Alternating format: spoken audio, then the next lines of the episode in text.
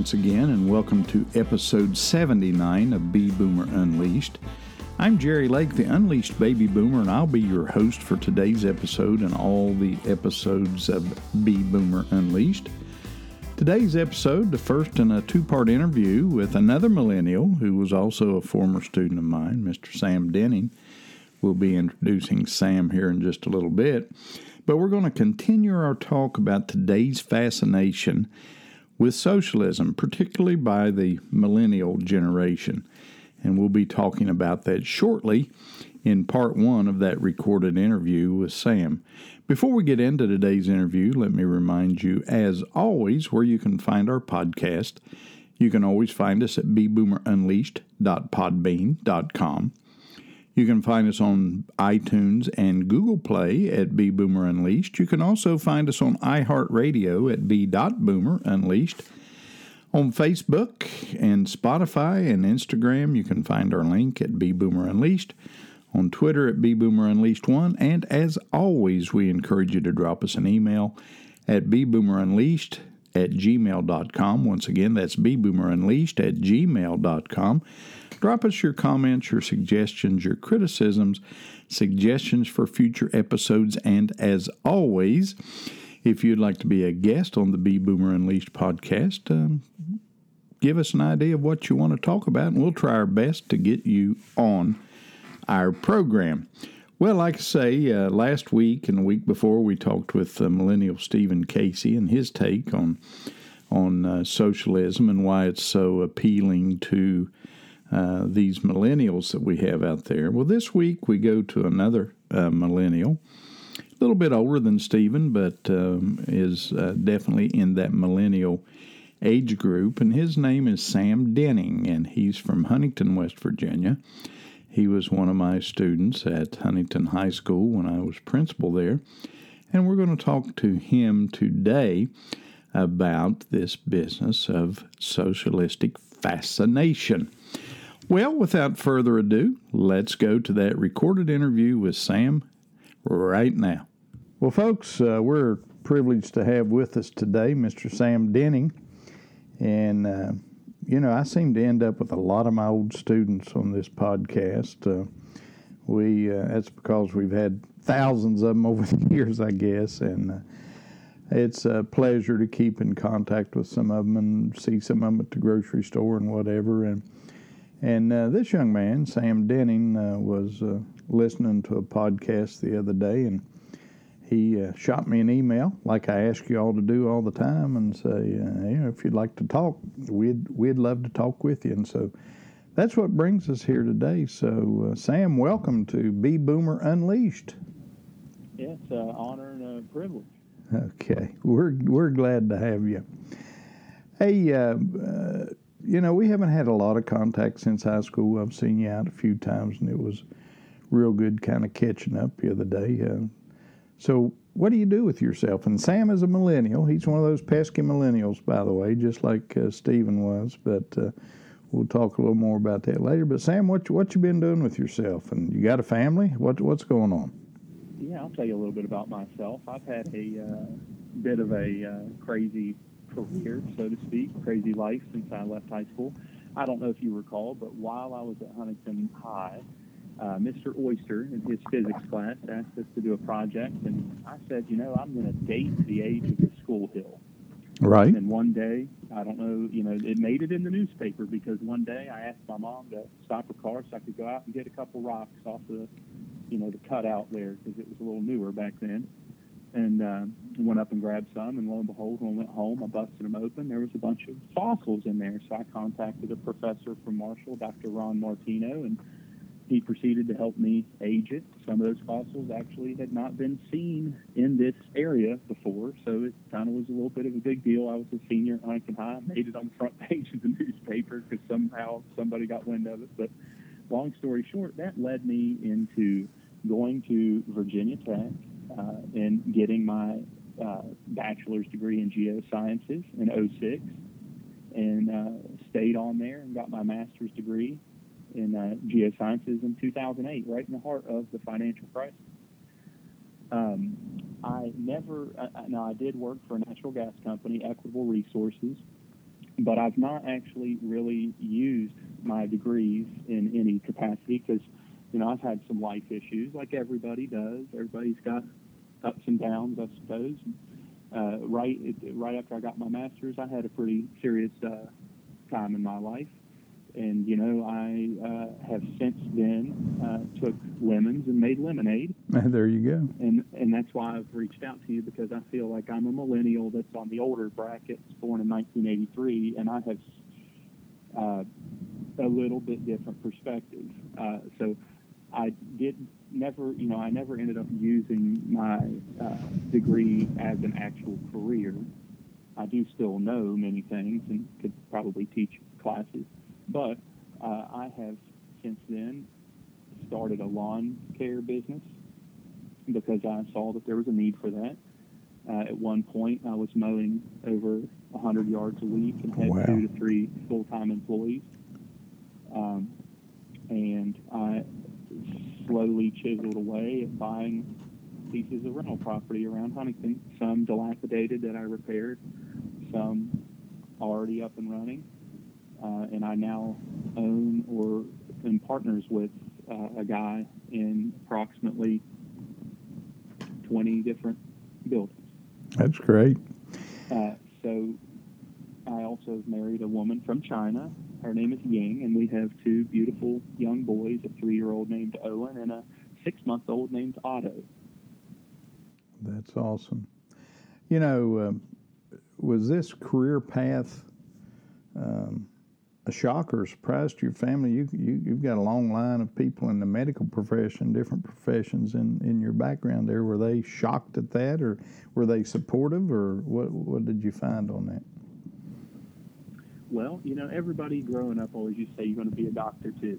And while I was in high school, my oldest brother was in residency for anesthesiology. So he's an anesthesiologist. Uh, and my dad and my grandfather were surgeons at the time. Uh, like you said, many many people. You know, why don't you just go and be a doctor? Be a doctor. You know, you've got good enough grades and things, and it wasn't a matter of uh, not being able to keep with it. I think I'm a very driven person, but it was just I don't know. This really fascinated me, and it sparked sparked me, and I thought it would be something to pursue. And, and my my grandfather, Dr. Cummings, I don't know if, you know any oh yeah may remember him, but he used to always ask me and everybody I knew, you know, and you know, what are you going to do with that degree? So like when I was a senior in high school, or, or, and he asked what I was going to do in college, he'd say, well, what are you going to do with that? And that's a question I don't think, you know, people are afraid, and we'll probably get into this, but nowadays people are afraid to offend somebody by asking that question. Right. But that that's an important question because what are you going to do with those degrees? And at the time, I, just said, you know, I'll maybe go work for the geological survey or something. I had no idea that that's actually a good degree because it's a very important degree for the oil and gas industry, which is enormous. Um, so it was a it was actually a career path that would have I could have seen the fruits of my labor uh, in, but uh, you know, they were surprised. I would say that you know I, I was student body president. You know, right. In 2000 in 2002, you know I was in the I think top 10 of my graduating class with GPA. Uh, you know, I feel like I've got a good personality. Had a lot of little attributes about me that maybe I would have been a good doctor. Maybe I still could be. right. You know, I'm 36. So, so yeah, most most of my family they're, they're all they're all what you would consider a professionals you know, bankers, brothers, police officer. Right. You know, things that. Well, you know that that was one of the neat things about Huntington High School. Huntington High School, and of course, I was principal there while, while you were a student there, and um, it was real world. We had um, everything from um, no money to old money and everything in between. But what intrigued me about Huntington High School is there were so many opportunities there. Uh, there were, you know, it's like any school. We had some lousy teachers too, you know, but we had some very gifted teachers. You mentioned Larry Oyster, and uh, wow, what a, what a what a great teacher he was. And there were a lot of teachers there like that who let let the students get their hands dirty and uh, let the students um, experience some uh, real world ex- uh, real world um, opportunities. And um, you just don't see that at every high school. And I, I, think you know Huntington High is kind of a microcosm of of um, the whole country you know. And and I think that school served a lot of people well in launching a lot of different careers. What what do you think I would venture to say that that's very true. Um, you know, Mr. Eagleston, a chemistry teacher. Oh yeah. He comes to mind, and obviously Mr. Oyster. But there were things that I learned from Mr. Eagleston in his chemistry class that when I went to Virginia Tech, and you know, it's a big time engineering school, and my first two semesters of chemistry there, I didn't learn anything that I didn't already know from Huntington High. Yeah. He's, I mean, it was it was a breeze. He was a, he was a great teacher, really was. And, and the same thing with Mr. Oyster in physics. And you know, I had, I think that there was a slew of math teachers there that were really good. Oh yeah. And I say that sincerely because I think that uh, math is almost the backbone of all the hard sciences. I got. You have to have a good foundation of that math, and if you don't, you're going to get left behind. I got tickled. We had yeah. Oh, no, you go ahead. I just think that Huntington High had some very good, and I, am I'm sure they still do. But when I went through there, they had great math teachers. We had great language department too. I, I remember uh, we had a student transfer in from. Uh, we won't say the name of the high school, but it was another high school. We we used to call them Brand X. I don't know if you remember that or not, but anyway. Uh, they transferred in, and the counselors got her schedule uh, all fixed up, and she had completed Spanish one at the other school and was in Spanish two. Well, she lasted about a week, and she came to me and said, "Mr. Lake," and said, I, I, I don't think I can make it in there." And I said, "Well, why's that? Didn't you?" Yeah, I got an A in Spanish one. I said, well, what's the problem? She said, they're speaking Spanish. And I said, I said, well, it is Spanish too, you know. She said, well, we never learned to speak any Spanish. I said, what'd you do? Oh, we wrote, did worksheets and stuff, you know. And I said, well, that's just a little different. And, and I think we had a lot of teachers like that at Huntington High who really, really were the cream of the crop, you might say. And I was uh, I was just it was a privilege for me to be the principal there for as long as I was, and I'd probably still be principal there today. But uh, politics at that level gets kind of uh, dirty sometimes, and there's a lot of mean people out there. but I digress. But uh, I loved being a principal there. Loved the kids. I mean, it was it was a great experience for me. Well, we uh, loved you. Well, I, I, know that I did. I appreciate that. We had fun. We had a good time. Mm-hmm.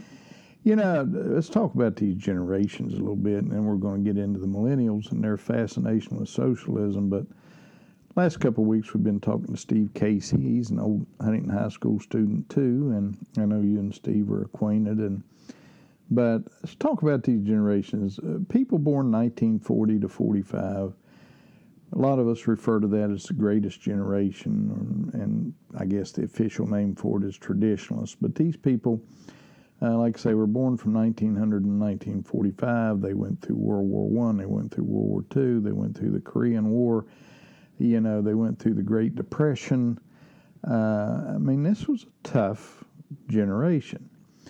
And then those of us who were born between 1946 and 64 are labeled baby boomers, and obviously the reason we're labeled that is uh, Johnny came marching home, and uh, he and uh, Mama made up for lost time, and they had a whole bunch of babies. So we're we're the boomers now. The boomers, uh, and I'm not I'm not going to say that I had much of a part in that, but you know, it's my generation, so I'm going to have to take part of the blame. The boomers, I think, created some problems for the Gen Xers and the millennials. We most of us were first generation, not all of us, but most of us were the first generation to go to college. And, uh, you know, we, you know, thought that that was the end all. Everybody needed to go to college, you know, so we've probably given some people some bad advice along the ways, but we kind of let things get away from us. But 65 through 80, the Gen Xers, uh, they're kind of an in between generation, and then you guys came along, 81 through 2000 as the millennials.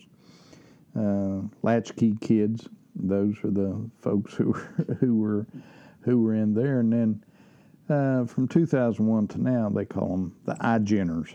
So I guess that's because the iPads and iPhones, they're all technology natives. But you know, millennials grew up. Uh, you probably can't remember a time really when you didn't have some sort of computer or some kind of computerized device. I mean, when I grew up in high school, we used a slide rule to do trigonometry on, you know. So um, most people don't even know what that is. But your generation in particular, and your all's generation really coming of age in uh, the political arena. And, uh, you know, the greatest generation, that, that bunch that was born before 1945, you know, Democrats, for example, weren't the same as Democrats today. They weren't socialists. And I don't necessarily think the Democratic Party has turned into socialists. I think the socialists have commandeered the Democratic Party. And um, for, for lack of a better word, I think that's what they did. But this socialistic view of, you know, no private property and the government being involved in everything, you know, Sam, uh, why do you think these millennials flock towards socialism? Why, why do you think that? Well, there's a couple big uh, key reasons that I believe. Um, first of all, we were all basically uh, prodded into going to university.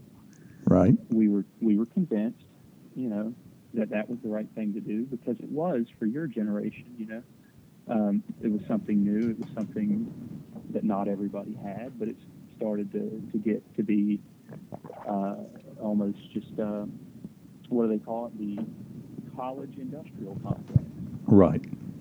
Uh, and we got shuffled into that, and I think people were made to believe that you get this piece of paper, and you know you had a level uh, a level of expectation that with that piece of paper you would automatically have career employment, um, and that's just not the case. Uh, and I think that because of that, people began to think twice about the way that maybe our current system is running. Uh, many of those same people, which are my age, have now been stuck in low wage jobs. And with that, they believe that there's no upward mobility, and that kind of gets them intrinsically leaning towards socialism. Uh, you know, the people that my age that I feel like seem to uh, not be be able to have any hope for any further you know, do better than they are now. And I'm speaking solely on financial and uh, personal reasons, not social reasons, right, right. justice sorts of reasons. Uh, but anyway, I also think that another major issue is that very few of us own real property. By that I mean actual, you know, homes. Uh, and they don't have the responsibility that goes along with owning a home. Um, you know, that's where everyone of your generation and, and, and earlier, that's where they have their wealth, uh, mostly, is in property. Um, and it's not attainable to many people of my generation. So I think that they tend to lean towards that. Also, um, not only are they going to the university and expecting to get out with a job waiting for them upon uh, exiting, but uh, the universities are also doing a pretty daggone good job of indoctrinating people. Oh yeah. Um, and they are promoting collectivism. Uh, you know, obviously socialism, uh, Marxism, and I, I, I almost feel like while they appear to sometimes promote your individual, you know, let yourself shine sort of thing, I think it's kind of a little bit of baloney because when you actually go to classes and everything, they seem to talk down individual uh, liberties. Right. It's a little bit unusual. Um, you know, my my generation, Sam. You know, and, and I think is one thing that probably uh, we did wrong with the millennials. Now, my kids are both Gen Xers, and um, you know, they were raised kind of like we were raised. Um, but what the boomers did, uh, the parents and the grandparents of, of millennials, um, that boomer generation tended to be fixers. We wanted to fix stuff. We could make it better. Um, and because of that, I think a lot of times the children of the boomers grew up getting stuff fixed for them. Uh, they weren't given that responsibility to make some decisions on their own, and because of that, you know, I think they expect somebody to fix it for them. I mean, uh, you know, you've got 30 somethings, you've got guys your age that are still living in mom and dad's basement and very happy to do that. Um, you know, we uh, this is the generation, as as I mentioned to Stephen, I think it was on the last episode, the generation of the participation trophy, the generation of self-esteem. You know, you know, we got to build you up, make you feel good about yourself. And I think that was doing a disservice, really, to some millennials. I think that it's funny that you're you're mentioning that right now because I was gonna I had a little thing that I thought of, and I was going to say it about how I don't necessarily buy into, and I don't, you know, I don't want to speak poorly of the people that are struggling in my generation. I mean, it's a struggle. right, people right. That have struggled in every single generation during every point of time forever. And so that being said, you know, every generation has had their struggles or their nuts to crack, so to speak. Um, ours, the millennials, has been overcoming this employment and this wage problem. Uh, it is doable. I, I, I personally believe this, but it requires thinking outside the box. No one is going to give you that job, so you need to make it. Now, there are jobs out there, you know, if you want to go to university because you just know that you want to be a doctor or a lawyer or an engineer or a teacher, things like that, yeah, you do need your degree. But we're shuffling kids in by the droves so that they can go out and be a barista at Starbucks. Right. And that, just like my grandfather used to say, what are you going to do with that degree? A degree might be nice to have, but if it's not worth anything more than the piece of paper it's on, other than the experience of going to college, then we need to start getting realistic and just don't go to college you know, if that's all it's worth. Right. We had we have a friend whose grandson went to the Ohio State University up in Columbus, Ohio, which is soon to probably be Flavortown, Ohio, but that's a discussion for a different day. Uh, but he got a degree in chem- chemistry. This kid was uh, a genius. He was smart. He's working in a craft brewery, you know, as a, as a as a brewmaster and making very very little money. He could have done a whole lot of different things. He could have been a doctor or whatever. But I guess if he enjoys what he's doing, that's that's okay. But uh, like I say, a lot of a lot of millennials are, as you said, disappointed when they get out and nobody's got a job to hand them when they walk out the door. Yeah, at, at the end of the day, the rubber's got to hit the road. If you like doing it, that's okay. You know, nobody wants to be miserable their whole life.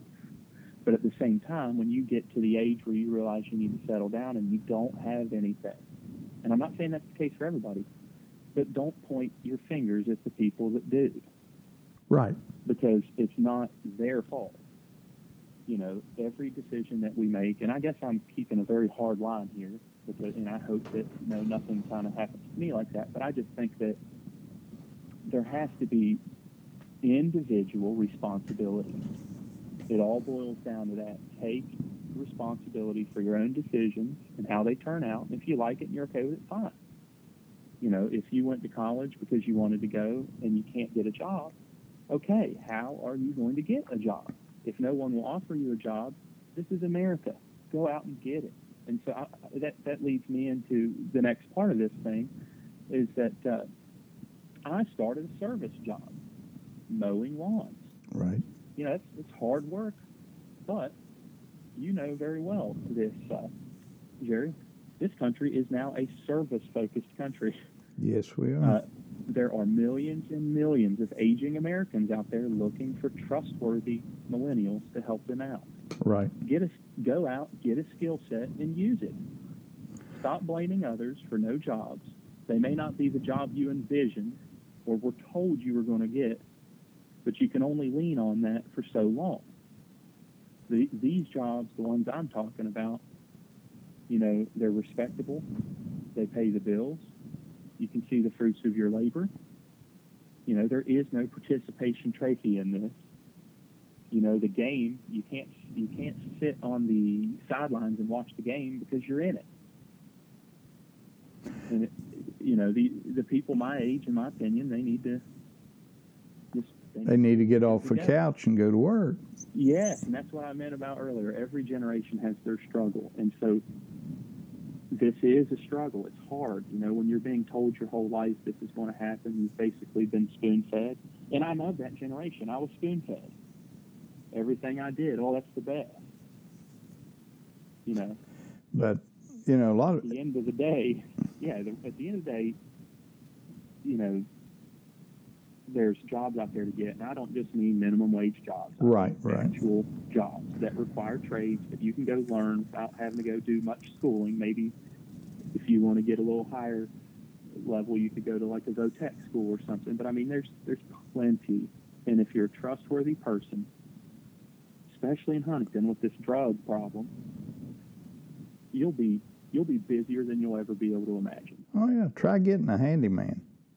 Exactly. know, I, I get questions all the time. Do you know anybody who would do this, or do you know anybody who would do that?